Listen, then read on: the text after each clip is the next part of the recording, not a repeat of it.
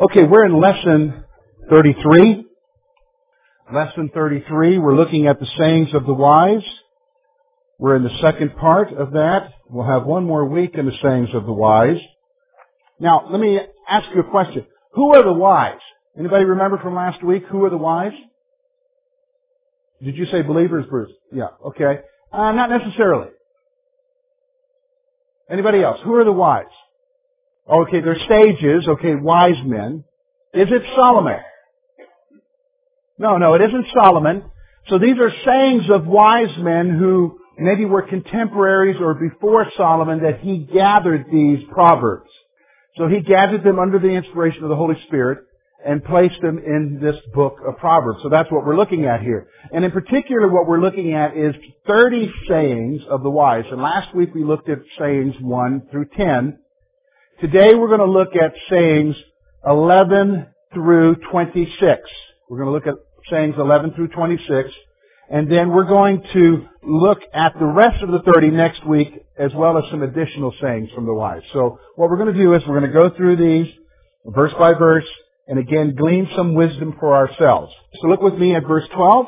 It's kind of a pause after the first 10. And notice now Again, an introductory statement to this next section. And notice now what uh, the writer is saying. Apply your heart to instruction and your ears to words of knowledge. So here's the point I want you to see. And again, this is key for all of us here, is that we are to apply our hearts to instruction and listen carefully to knowledge. Over and over throughout the book of Proverbs, you're going to see that the book, the Proverbs are going to call you and I to continually learn as much as we can to gain wisdom as much as we can and apply it to our lives. See, it, it, in fact, let me just say it this way. In fact, the scripture wants you and I to be wise, so we, it wants us to gain knowledge, but not just gain it, it wants us to apply it. Does everybody understand me? It wants you to apply the knowledge. Because what happens if you just gain knowledge and you don't do anything with it? Okay, uh, Rob says you're quenching God's Spirit. I heard some mumbling back here. It doesn't do you any good. Okay, so you have a lot of wisdom, but you don't apply it. It doesn't do you any good. That's good, Mabel. Anybody else? Yeah, you won't be able to help others. You won't be able to even help yourself. If you have a lot of wisdom and you know what to do, but you don't apply it to your life, you're in a bad situation. So let's then notice now what the 11 sayings, these next uh, few sayings are. Look at saying number 11. We look at verses 13 through 14. And notice what it says there.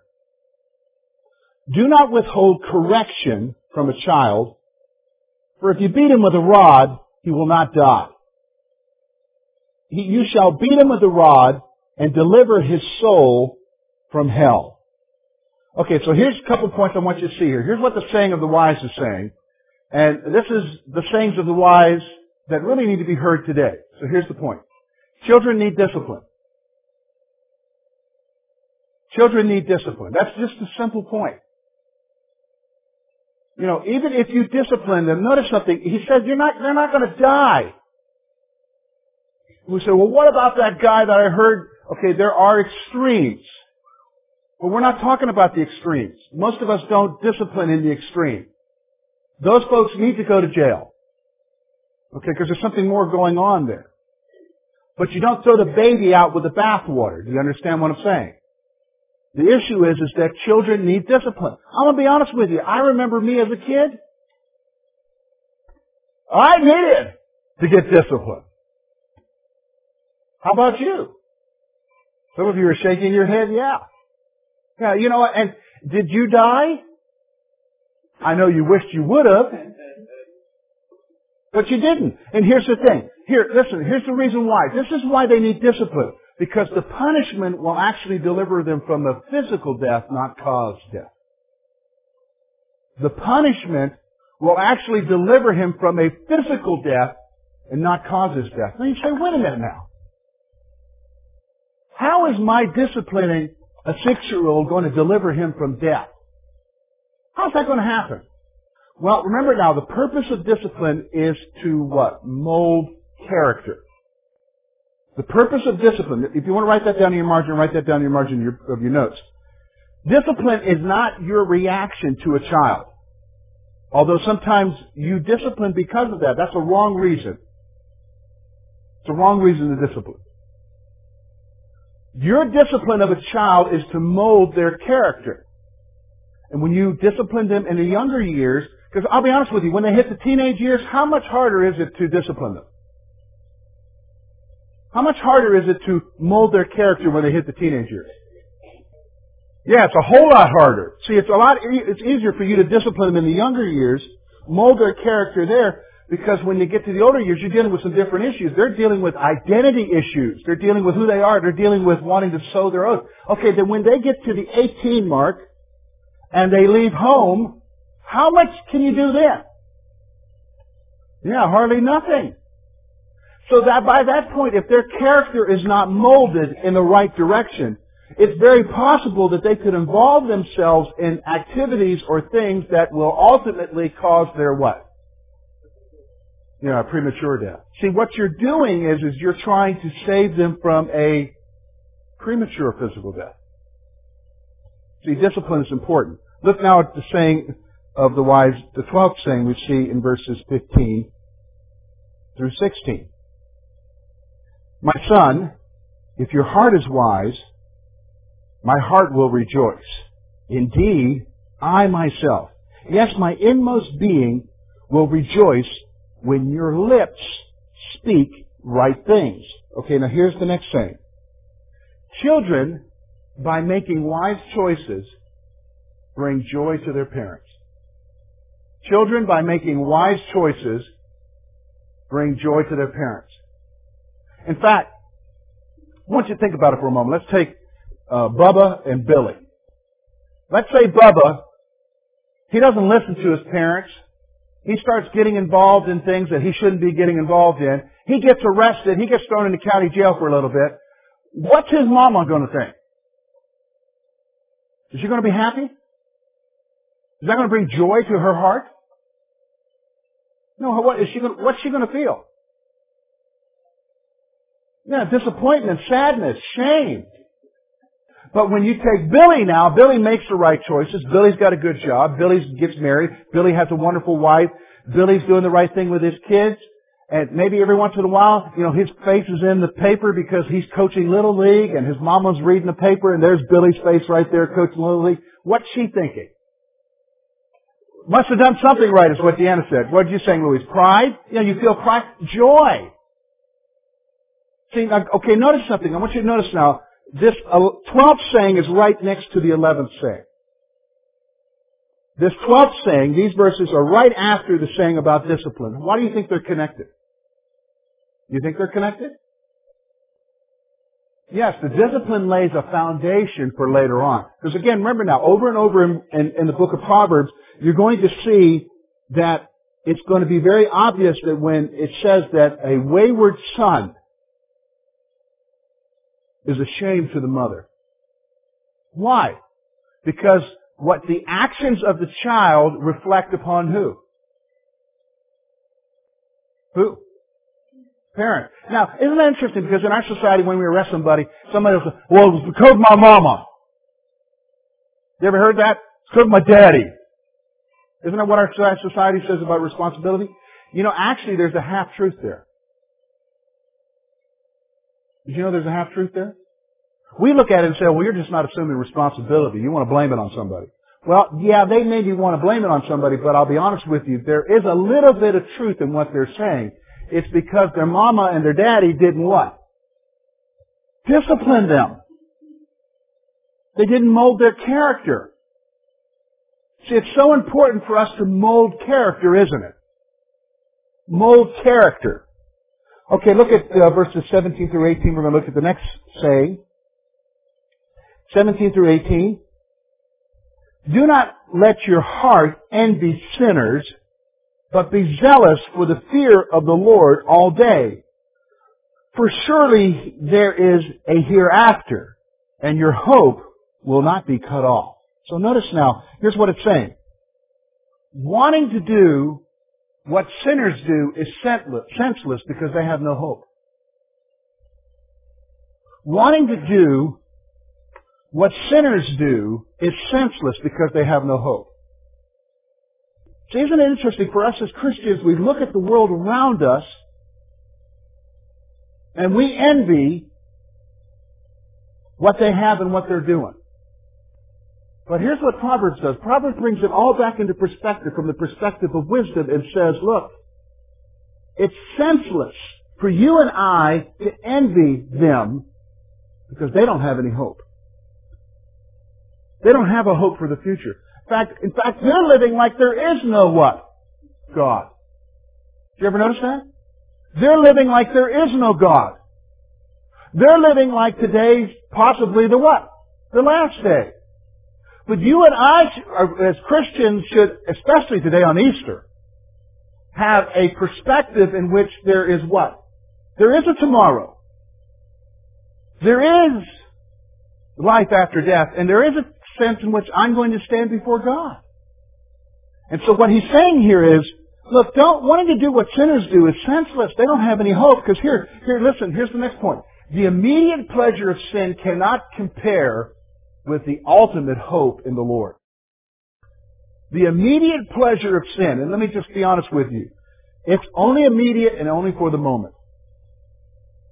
Sin, the pleasure of sin is only immediate and only for the moment, but it's never satisfying.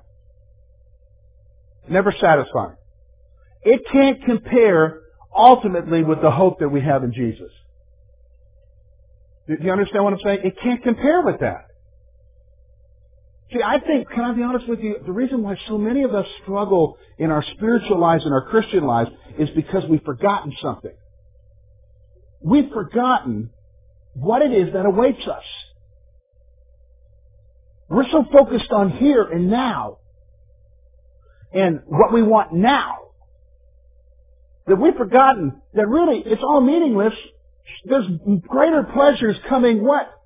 Later. In fact, do you remember what Jesus said to the thief on the cross? Today you'll be with me in paradise. what's paradise? What's the definition of paradise? Yeah, heaven. Okay, Tom says heaven. What's the definition of paradise? Anybody, when you think of paradise, don't give me a spiritual theological answer. What do you think of when you think of paradise? Everything's great, everything's fantastic. Endless supplies of deer with big racks running by. Is that right? Oh, the Bahamas. Okay. All right. We got, you know, we're so focused on now. And listen, let's be honest with you. Let's, let's, let's just admit it. Let's admit it to ourselves. When we do what's wrong, there may be pleasure for the moment, but does it satisfy? What does it do? Guilt, shame, what else? Emptiness, Emptiness. In fact, if anything, we, we do the things because we are empty, but when we do them, we end up becoming more empty. Did you ever notice that? Trapped. Bondage. Now look, now look at verse 19. Here's a, again, the, the writer is pausing and he wants us to pay attention to these sayings. So look with me at what he says in verse 19. He says this, Hear, my son, and be wise, and guard your heart in the way. So notice something. A believer, a believer is to listen, to be wise, and to keep his decisions right. That's what a believer is supposed to do. In fact, listen, I think it's interesting that right after he talks to us about not envying what the lost are doing because they have no hope, and having a focus on the eternal rather than on the temporal, he then moves over into verse 19 now and he says, listen to me. Apply it to your life. See, he's, he's giving an emphasis here, not just about what he's about to say, he's giving an emphasis to you and I on what he just said. He's giving an emphasis to you and I on what he just said. And you and I need to listen to wisdom because it'll be detrimental to you. It'll be detrimental. Let me, let me explain something. There, there is in our community here, and maybe it's in every community, but maybe it's because I'm pastor here, and I'm sensitive here, there, there is a conventional wisdom going around in our community here, and I see it happening all the time, that, you know what, your relationship with your spouse isn't going well, you just dump her. You just dump him. You can find somebody else. And so guess what? People are doing that. They're just dumping each other. So guess what though? We're created to be relational beings. And so we, there's this need within all of us to be what? With someone. So now they've dumped this person because it's hard to be with that person and work through the stuff. Let me just stop for a moment. Marriage is tough. And you've got to work through stuff. Honeymoon only lasts for a little bit. So what happens? You dump them, so now you're going to look for somebody else. But I'll be honest with you, the people when you get older who are out there are either, they're divorced. And so they, they, they didn't deal with the stuff then either and they dumped. So the two of you dumpers are going to get together. You, you know what I'm saying? And then you're going to try and make it work again. And that's why it's not uncommon to find people who are in our area who are married two, three times, four, that's, here's the thing. That's what the world, that's what our culture is communicating. Just dump them. Yeah, it's conventional wisdom, but that's not wisdom, is it? You don't, you don't realize how many people I have talked to who have gotten divorced who will say, oh, I wish I had my first spouse back. See, all it takes is just to work through it a little bit. See, because the saying, you gotta pay attention to the sayings. You gotta pay attention to the wisdom. Don't envy what's out there. Don't envy what's out there. Okay, now look at the 14th saying. We're going to look here, verse 20 and 21. Do not mix with wine bibbers or with gluttonous eaters of meat, for the drunkard and the glutton will come to poverty, and drowsiness will clothe a man with rags. Okay, here's the point. Those who associate with drunks and gluttons will become poor. Those who associate with drunks and gluttons will become poor. Now, why do you think he's saying that? That's exactly right, Tom. Yeah. Yes, that's true. Where's the money going? Yeah, do you see what I'm saying? This is the point he's saying here. To associate with them is you're going to become poor. Why? Because the money is going where? For the addiction. See, my point I want you to see is Proverbs are giving us some wisdom here and they're telling us, look, you hang out and if you are, you're going to be poor. You're going to wonder, where did all that money go? And here's what, you ever, you ever notice what happens with those folks? Is they don't blame themselves, they blame others. My boss isn't paying me enough. Have you heard that one? They're probably the top employee in the company getting the biggest salary and their boss isn't paying them enough. Why? Because they're actually spending it and they don't know where they spend it. See, that's the point. Let's, let's go on now. The 15th saying. Let's look here. This is for all of us here, even for us who are older and who still have parents. Listen to verse 22. Listen to your father who begot you. And do not despise your mother when she is old. Now some of you are looking around at your children here. Okay. Listen to what he's saying here. Why the wise counsel of parents should be heeded. Listen, just because I left my home at 19 does not mean that I should not listen to my mother. You know, just because Lori married me does not mean she should not listen to the counsel of her parents. In fact, here, it's an interesting thing. I will oftentimes call her dad up and ask his advice about stuff. Why? Because he's in his 60s, I'm in my 40s. He's stomped around this earth a whole lot longer than I have. And so there are some things he's just plain a lot more wiser about than I am. You, you see my point? That's the whole point he's wanting to say here, is the wise counsel of parents should be heeded. So you say, when should I quit listening to them? When they go home. Well, they're at home. Not that home. Do you, do you understand what I'm saying? When they go home. Now, okay, let me just stop for a moment. It's, remember now, Proverbs are general statements. Because you say, well, I don't want to listen to my advice of my mom because every time she tells me something, it's always wrong. Well, just remember, they're general statements. Okay, so don't say, well, Pastor George says I need to listen to them. Well, in a sense you do. You need to respect them, even in their old age. Look at the 16th saying now, verses 23 to 25. Buy the truth and do not sell it. Also wisdom, instruction, and understanding. The father of the righteous will greatly rejoice, and he who begets a wise child will delight in him. Let your father and your mother be glad, and let her who bore you rejoice. Okay, notice now what he's saying here. One who acquires truth and gains wisdom pleases God and his parents. I don't, I don't need, I think I don't need to go over this again. We already talked about this a little bit. But if you're going to acquire wisdom, if you're going to apply it to your life, you are going to be pleasing to who? Now, to your parents. Uh, you're even going to be pleasing not just to your parents, but you're going to be pleasing to who else? But your grandparents. You're, see, they're going to have, take pride in you. You ever notice the family gatherings? You know, family gatherings, you know, and I know reunions are a big thing around here. But you go to reunions, I've been to reunions, and you'll hear people and they'll, and they're always bragging about who? Kids. The kids who are doing what? Now let's say if they got a kid who's not doing right, do they talk out loud about them? No, they're like, whispering. Why? Shame. That's exactly right. It's shame. This is the whole point here. One who acquires truth and gains wisdom pleases God and his parents. Let's go on now. Uh, the next saying, verses 26 through 28. My son, give me your heart. Let your eyes observe my ways.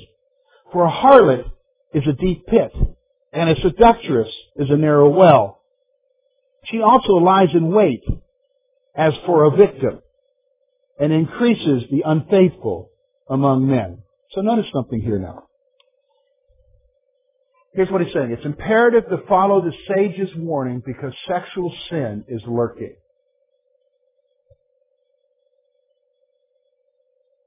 Pay attention over and over in Proverbs.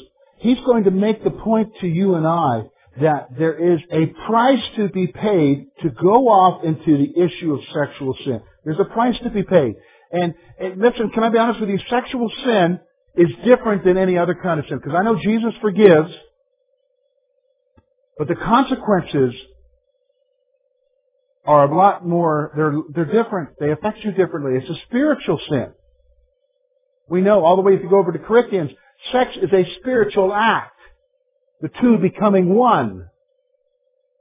It's a spiritual thing. And I want you to notice something here. Look at that last part of that last verse there when you look at verse 28. And notice what it says. And increases the unfaithful among men. Sexual sin will increase the unfaithful. That is, sexual sin really deals with the heart of who a person is and it causes that person to be unfaithful. So for instance, we have a lot of politicians who are getting caught these days doing things or admitting to things that they shouldn't be been doing in sexual, sexually and so forth. Can you trust that person? Oh, he's just doing his job. He did a great job. Should be able to trust him, don't you think? That doesn't affect their job, does it? Does it? Yeah, it does affect their job. Why? Because if you can't be faithful to the vow, to your spouse, what makes you think they're going to be faithful to you? They don't even know you. You know, you're just the vote. See, that's the whole point he's saying here. Sexual sin increases the unfaithful. In general statement, the unfaithful among men. And men there is a, is a term used for humanity. It's people you can't trust. Let's go on now. Uh, verse, uh, verse 29 through 35. Who has woe? Who has sorrow? Who has contentions? Who has complaints? who has wounds without cause, who has redness of eyes, those who linger long at the wine, those who are in search of mixed wine. Do not look on wine when it is red, when it sparkles in the cup, when it swirls around smoothly. At the last it bites like a serpent, it stings like a viper. Your eyes will see strange things, and your heart will utter perverse things. Yes, you will be like the one who lies down in the midst of the sea, like one who lies at the top of the mast saying, They have struck me, but I was not hurt. They have beaten me, but I did not feel it.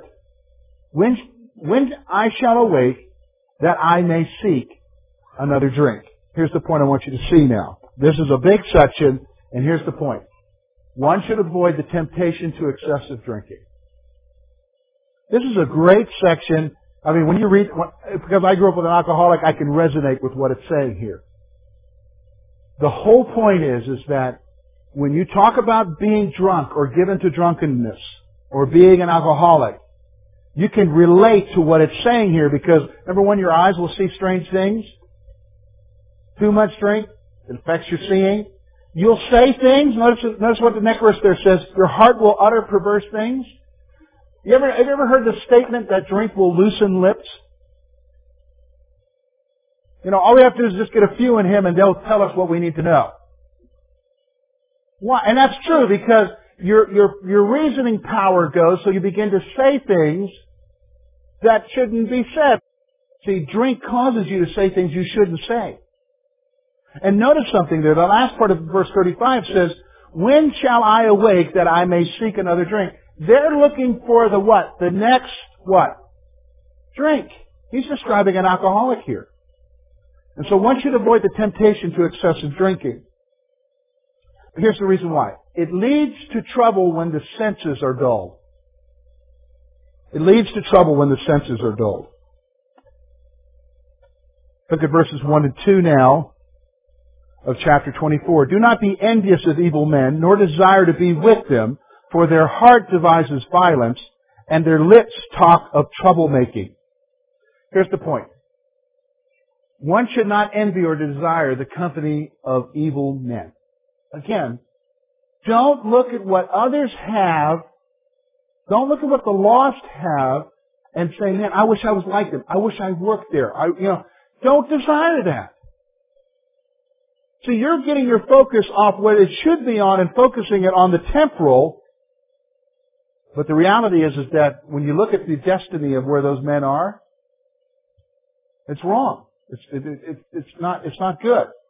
Look now at verses 3 and 4. Through wisdom, a house is built, and by understanding it is established. By knowledge the rooms are filled with all precious and pleasant riches. Here's the point. The use of wisdom is essential for building a home. Now here we're not talking about contracting. Although, yes, there are some guys who need wisdom in their building. Right, Bruce? Okay. Right, Rod? You probably have seen some guys who had no wisdom in building a home. But this is not, we're not talking about a structure here. What kind of home do you think we're talking about here? Family. You need to use wisdom in establishing your home or in guiding your home in your family. So here, here's what you need to be praying. Can I be honest with you? You and your wife or, or your future spouse or whatever, for those of you who are single here, you need to be praying, Lord, give me wisdom to establish my home. Give me wisdom. Because it's hard, isn't it? Parents, it's hard, isn't it? Because stuff will be thrown at you you don't know how to handle. Right? And you need wisdom. You need wisdom. And so that's the whole point of the passage there. Okay, let's go on to the next one. Verses 5 and 6. A wise man is strong. Yes, a man of, man of knowledge increases strength. For by wise counsel you will wage your own war. And in a multitude of counselors there is safety. So here's the point I want you to see. Wise counsel is necessary for going to war. I think that's obvious, isn't it true? You just don't want to go out there without any wisdom and wage war because you're not going to do well. Look at verse 7 now. Wisdom is too lofty for a fool, He does not open his mouth in the gate. Here's the point I want you to see. A fool cannot obtain wisdom. A fool cannot obtain wisdom. It's too high for him. He can't, he can't handle it. First of all, he doesn't want it. And then it's like he can't understand it because his ways are foolish anyhow. Remember what, what's the Bible describe as a fool? An unsafe person. A scoffer. A mocker. Now let's go on. Look now with me at verses 8 and 9. He who plots to do evil will be called a schemer. And the devising of foolishness is sin, and the scoffer is an abomination to men. So here's the point I want you to see. The public disapproves of wicked men who plot evil things.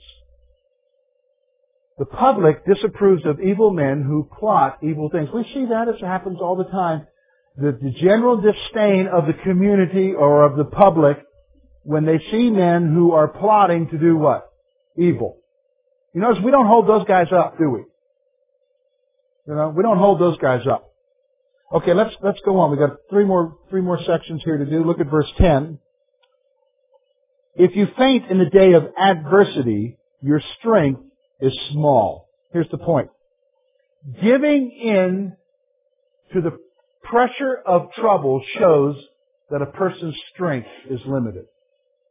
So you see a person who's always giving in no matter how, what, even just slight pressure, they just kind of fold, they just buckle, they just give in to it. That shows you that that person's strength is what?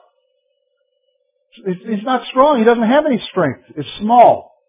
Okay, look now at verse 11 and 12.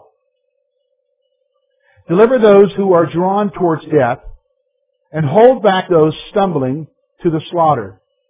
If you say, surely we did not know this, does not he who weighs the heart consider it? He who keeps your soul, does he not know it? And will he not render to each man according to his deeds? Here's the point. God holds people responsible who have the power to save the perishing.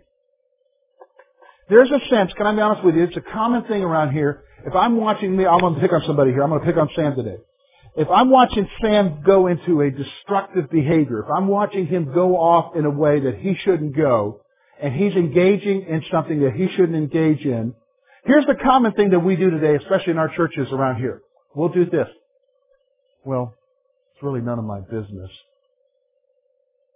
I don't want to go nebbing, is that a Pennsylvania term? Nebbing in Sam's business. I don't want to do that.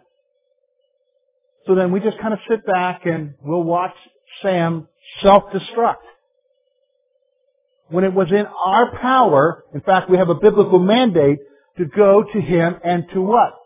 Help him. And what Proverbs is saying here is, is that God holds you and I responsible when we don't rescue the perishing. There's a sense of responsibility there. There's a sense of responsibility. But see, our culture says, what? You don't want to go mingling in people's business because you mingle in their business. It always comes back on you. Isn't that true? How many of us have used that kind of think, thinking before? Let's be honest. Most of us have, haven't we? You know, those of you who are not raising your hand, you're not being honest.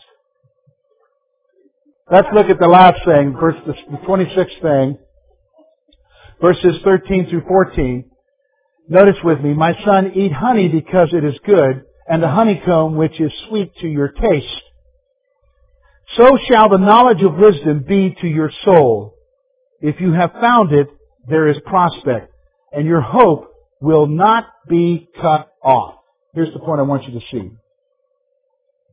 One should develop wisdom because it is, it has a profitable future. Now let me just stop for a moment. Profitable future does not mean big fat bank account. So I just want to qualify that.